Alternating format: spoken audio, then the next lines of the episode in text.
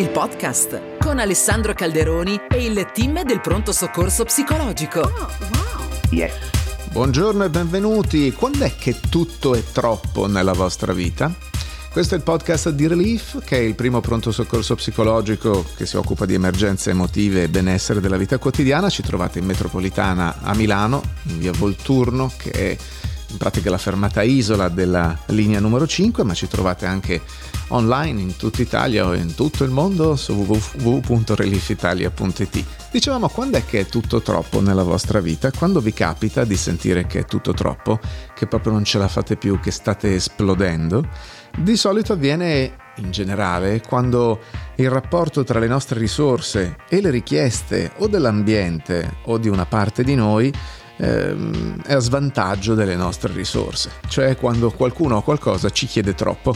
E questo può avvenire perché ci sentiamo sopraffatti dall'eccesso di carico, con troppe cose da fare o da pensare, per esempio, o quando ci sentiamo invasi da pensieri ed emozioni che arrivano sulla base di eventi troppo intensi per poter essere gestiti.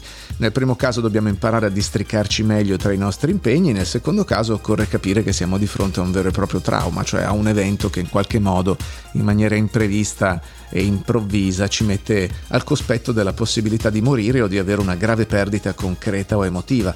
In questo caso quello che avviene non dipende da noi, ci troviamo invasi da paura, rabbia, tristezza e poi col passare del tempo possiamo essere funestati da incubi, flashback, pensieri, sentimenti angoscianti su quello che abbiamo vissuto.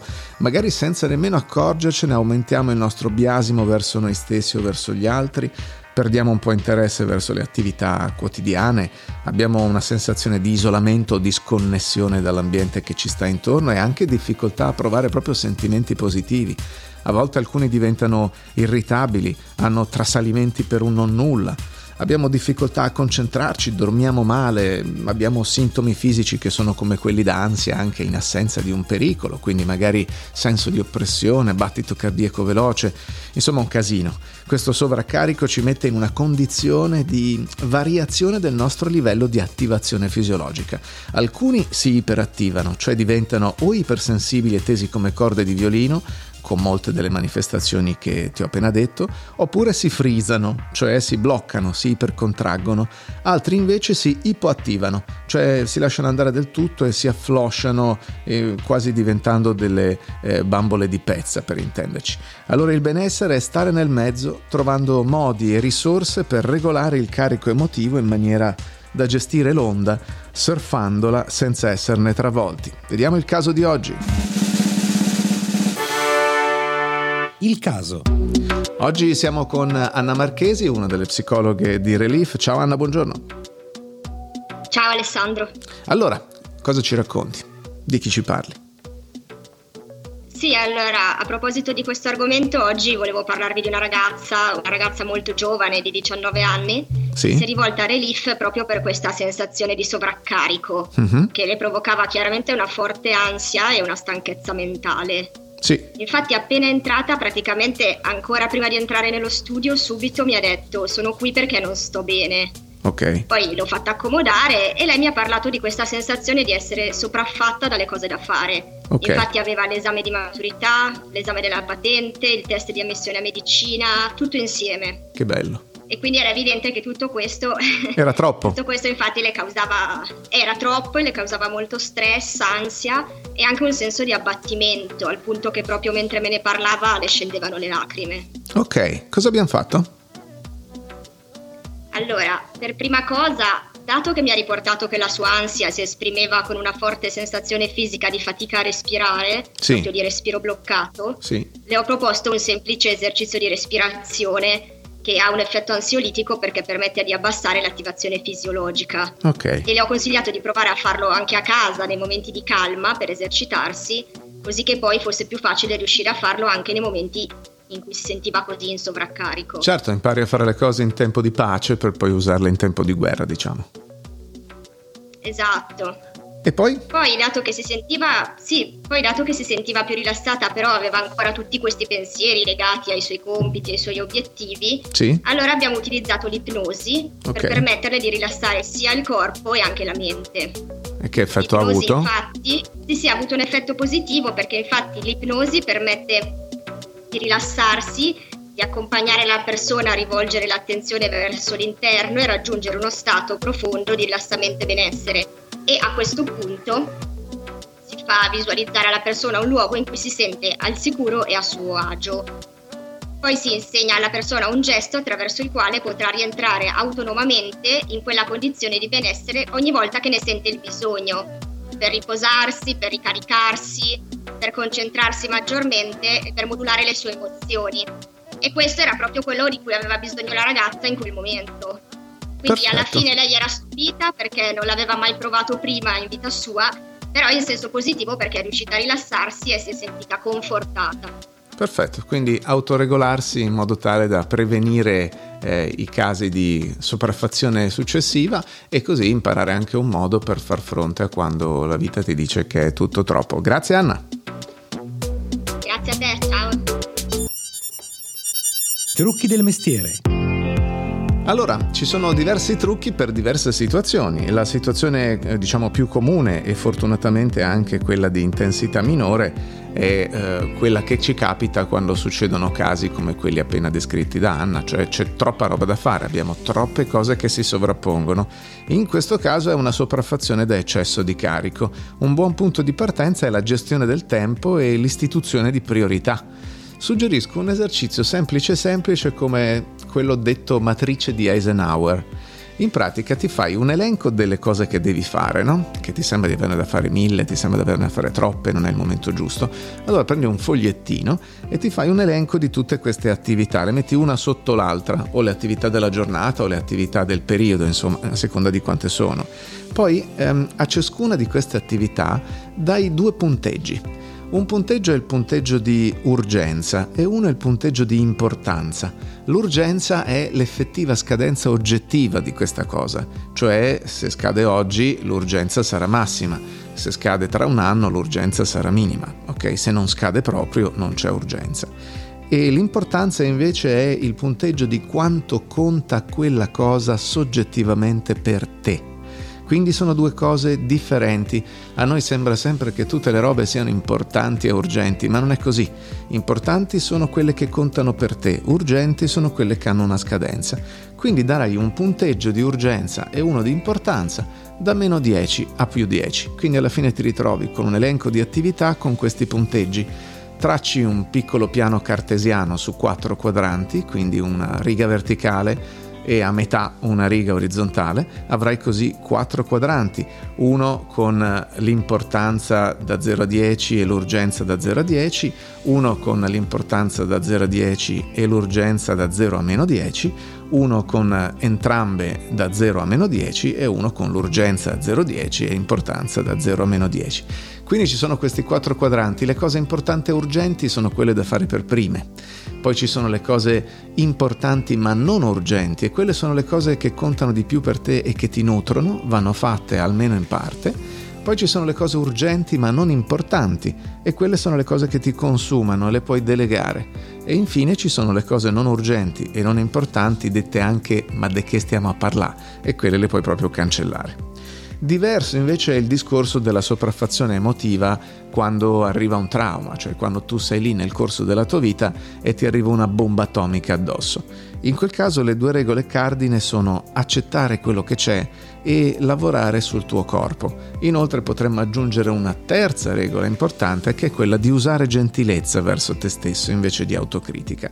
Ci sono alcune emozioni che portano un'energia veramente molto forte con sé, la mente diventa molto attiva, il corpo diventa teso, in quei casi puoi prenderti un tempo e uno spazio, chiudere gli occhi e sintonizzarti col respiro giusto per trovare un centro e puoi dare un nome alla parte di te che si sente sopraffatta, attribuendogli un'emozione, per esempio puoi chiamarla il Gigi furioso o la Giulia disperata. Questo ti aiuta a prendere distanza, a separarti dall'emozione e allo stesso tempo ti incoraggia ad affrontarla da un luogo di dolcezza, diciamo. Vedi se riesci a trovare una posizione del corpo in cui l'emozione è presente, cioè se trovi un punto del corpo in cui senti la sensazione fisica collegata all'emozione, magari una stretta al petto, un buco nel nello stomaco, una tensione alle spalle e invece di cercare di liberarti di quella sensazione falle spazio. Immagina che l'emozione e la sensazione siano come una palla densa proprio in quel punto e permetti che si diffonda, si faccia strada, immaginando di respirare in quel punto è un po' come se aiutassi emozione e sensazione a sciogliersi delicatamente. Ecco, le emozioni difficili a volte possono avere la meglio su di noi, ma passano sempre e la buona notizia è che potete sempre, sempre, sempre, sempre, sempre superarle. Se ti concentri sulla tua capacità di superare le cose, eh, in realtà proprio alleni questa tua capacità a attraversare i problemi, aumentando la tua resilienza, come si dice tecnicamente. Così quando riporti alla mente un'emozione difficile che hai vissuto di recente, per esempio, non stare lì a farti un milione di pippe mentali sulla storia, indulgendo sui contenuti, concentrati sulla sensazione fisica. Come si sente il tuo corpo quando questa emozione è presente? Sentendo l'emozione nel corpo, ancora una volta riesci a indagare sulla tua capacità di stare con lei come ti senti? Oppresso? Senti che è tutto ingestibile? Chiediti se sei in grado di gestire quella sensazione lì, cioè la sensazione che senti nel tuo corpo in quel momento, non tutta la storia, la vicenda, ma quella sensazione lì. E dopo qualche minuto sposta la tua attenzione sulla mente, sullo stato mentale e chiediti cosa fa la tua mente mentre tu senti quella sensazione e con quell'emozione appiccicata. Nota i pensieri che arrivano e nota in generale il tono della mente e per gli ultimi due minutini magari rifletti sui dolori e sulle difficoltà, per dire in altro modo sulle sfighe che hai attraversato nel corso della tua vita. Vedrai che con piccole frustrazioni e grandi dolori sei arrivato fino ad oggi e quindi puoi riconoscere la tua capacità di recupero e la tua capacità di fartela ricordandoti che sei davvero capace, cioè ce l'hai fatta, eh, sei lì Potresti trovare sollievo anche dal prendere qualche appunto scritto sui luoghi del corpo in cui senti quelle cose. Infine ti suggerisco una piccola pratica di autocompassione, cioè eh, dedicarsi a alcune frasi gentili ed empatiche.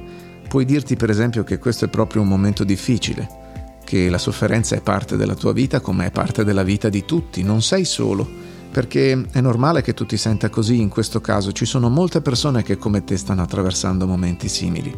Infine puoi chiederti se puoi essere un po' gentile con te in questo momento. Puoi anche appoggiare una mano o sul torace o su una zona del viso o del corpo che ti faccia sentire rilassato e puoi dirti qualcosa proprio di gentile, quello che diresti a un buon amico. Sono qui per te, ce la farai, in qualche modo attraverseremo anche questa. Ecco, quando ti dici queste cose, molto importante, nota la voce che usi dentro di te. Usa un tono morbido e calmo. La letteratura scientifica. Hughes nel 2019 ci dice che una delle ragioni principali per cui le persone riferiscono di essersi impegnati in attività di autolesionismo è che questa cosa sembra aiutarle a far fronte a stati affettivi intensi e a pensieri sconvolgenti, entrambi percepiti come insopportabili in quel momento. Insomma, l'ansia, il senso di sopraffazione hanno predetto l'autolesionismo più fortemente quando il pensiero negativo ripetitivo era elevato, suggerendo che proprio questi tre fattori, ansia, sopraffazione, pensiero negativo ripetitivo, possono interagire tra loro creando uno stato intollerabile, che è proprio quello che possiamo regolare attraverso alcune tra le pratiche eh, che abbiamo detto poco fa. John Kabat-Zinn, fondatore del primo protocollo di mindfulness, nel 2019 ha osservato che rispetto alla seconda metà del secolo scorso, quando le cose sembravano davvero lente, con la vita che si svolgeva su una scala più umana e a un ritmo eh, che non era certo favorevole a un senso di sopraffazione perpetua, Oggi l'esperienza interiore, soggettiva, delle cose che accadono è così accelerata che si fa fatica a sapere cosa sta succedendo dentro di noi e intorno a noi, sia individualmente che collettivamente. È una riflessione effettivamente non male. Martin nel 2018 osserva che quando una donna che poi diventa madre è stata da piccola abusata o traumatizzata, la sua storia è costantemente collegata a un aumento del rischio di scarso adattamento emotivo e di genitorialità da adulti. In altre parole, per tradurre, le mamme che da piccole hanno lottato per regolare le proprie emozioni sono anche più propense a rispondere negativamente alle emozioni negative dei loro adolescenti.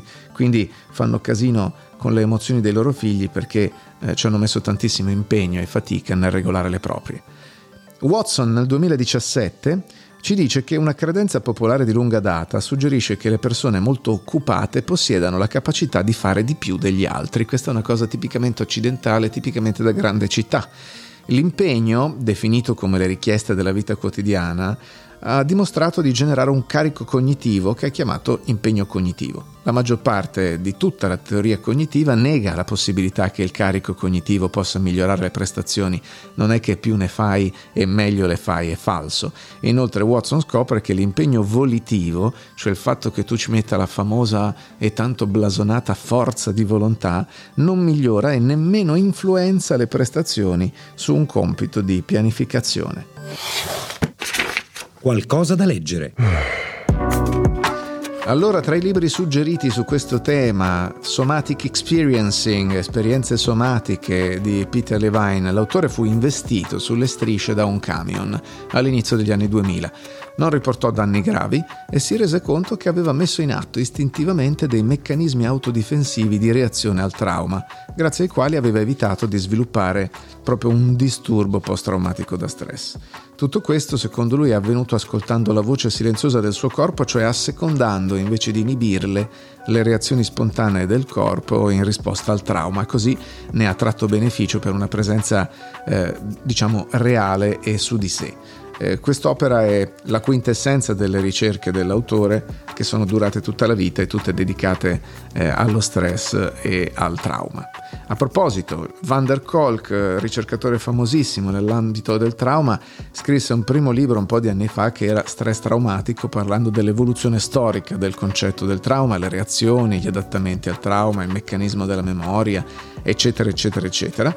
Aveva poi inserito nel libro una rassegna critica dei contributi relativi alla prevenzione e al trattamento di questo disturbo.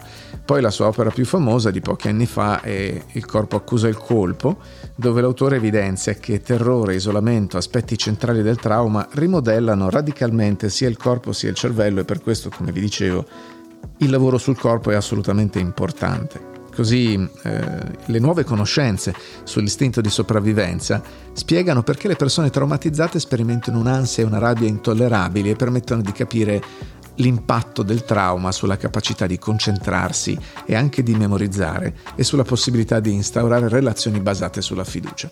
Quindi capire come funzionano le grandi ferite ci aiuta a capire anche come curarle. A proposito del termine curarle, il libro Cura del tempo è di Philip Zimbardo, il famosissimo psicologo e ricercatore. Nel suo testo più importante, che si chiamava Il paradosso del tempo, eh, dimostrava che noi possiamo trasformare il modo in cui pensiamo al nostro passato, al nostro presente e al nostro futuro, ottenendo così maggiore successo sia nella vita che nel lavoro. In questo altro libro, La cura del tempo, invece Zimbardo rivela questo suo innovativo approccio eh, proprio nei confronti effetti della cura del trauma, migliorando la prospettiva temporale e superando il passato traumatico per dirigersi verso un futuro migliore. Infine vi suggeriamo eh, del newyorkese Mark Epstein Lezione della serenità che espone una riflessione originalissima sul trauma. L'autore dice tutti lo sperimentiamo più o meno, in forme più o meno gravi, e la reazione più comune è quella di provare a rimuoverlo, tuttavia la sofferenza, dice, è semplicemente un fatto della vita e se creiamo un ambiente interiore che sia adatto, anche la più terribile delle esperienze può diventare non solo sopportabile, ma soprattutto un'occasione di grande crescita. Belle notizie! Psicologia è anche proposta, novità e soprattutto benessere ed eccoci allo spazio Belle Notizie. Secondo il rapporto sulla felicità nel mondo, eh, se parliamo di quello del 2021, l'Italia ha guadagnato tre posizioni, scalando il 25 posto.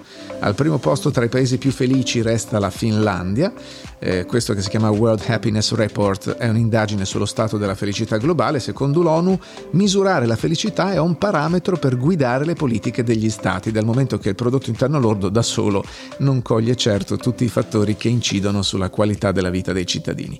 La ricerca della felicità inoltre è un diritto umano in quanto la felicità è un obiettivo e un'aspirazione comune a tutti gli uomini. Dicevamo che l'Italia è al 25 posto, un buon risultato perché nell'arco di 5 anni siamo passati dal 50 al 25. Dov'è che facciamo un po' schifo? Eh, nella risposta alla pandemia. Secondo questo report, infatti, l'Italia non ha risposto bene per la scarsa adesione dei cittadini alle misure richieste e anche per i pochi controlli durante il lockdown.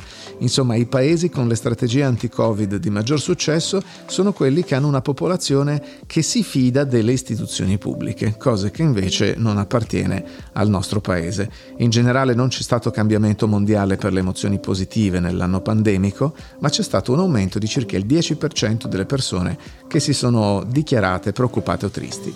Se vi state chiedendo quali sono i paesi più felici, al di là della Finlandia ci sono nei primi posti Danimarca, Svizzera, Islanda, Paesi Bassi, Norvegia, Svezia, Lussemburgo, Nuova Zelanda e Austria. Un sondaggio condotto invece su 2000 adulti ha rivelato che il 67% ha trascorso la maggior parte degli ultimi 12 mesi senza fare nulla. Di conseguenza la domanda è cosa vorrebbero fare le persone se tutto riaprisse e si potesse girare liberamente?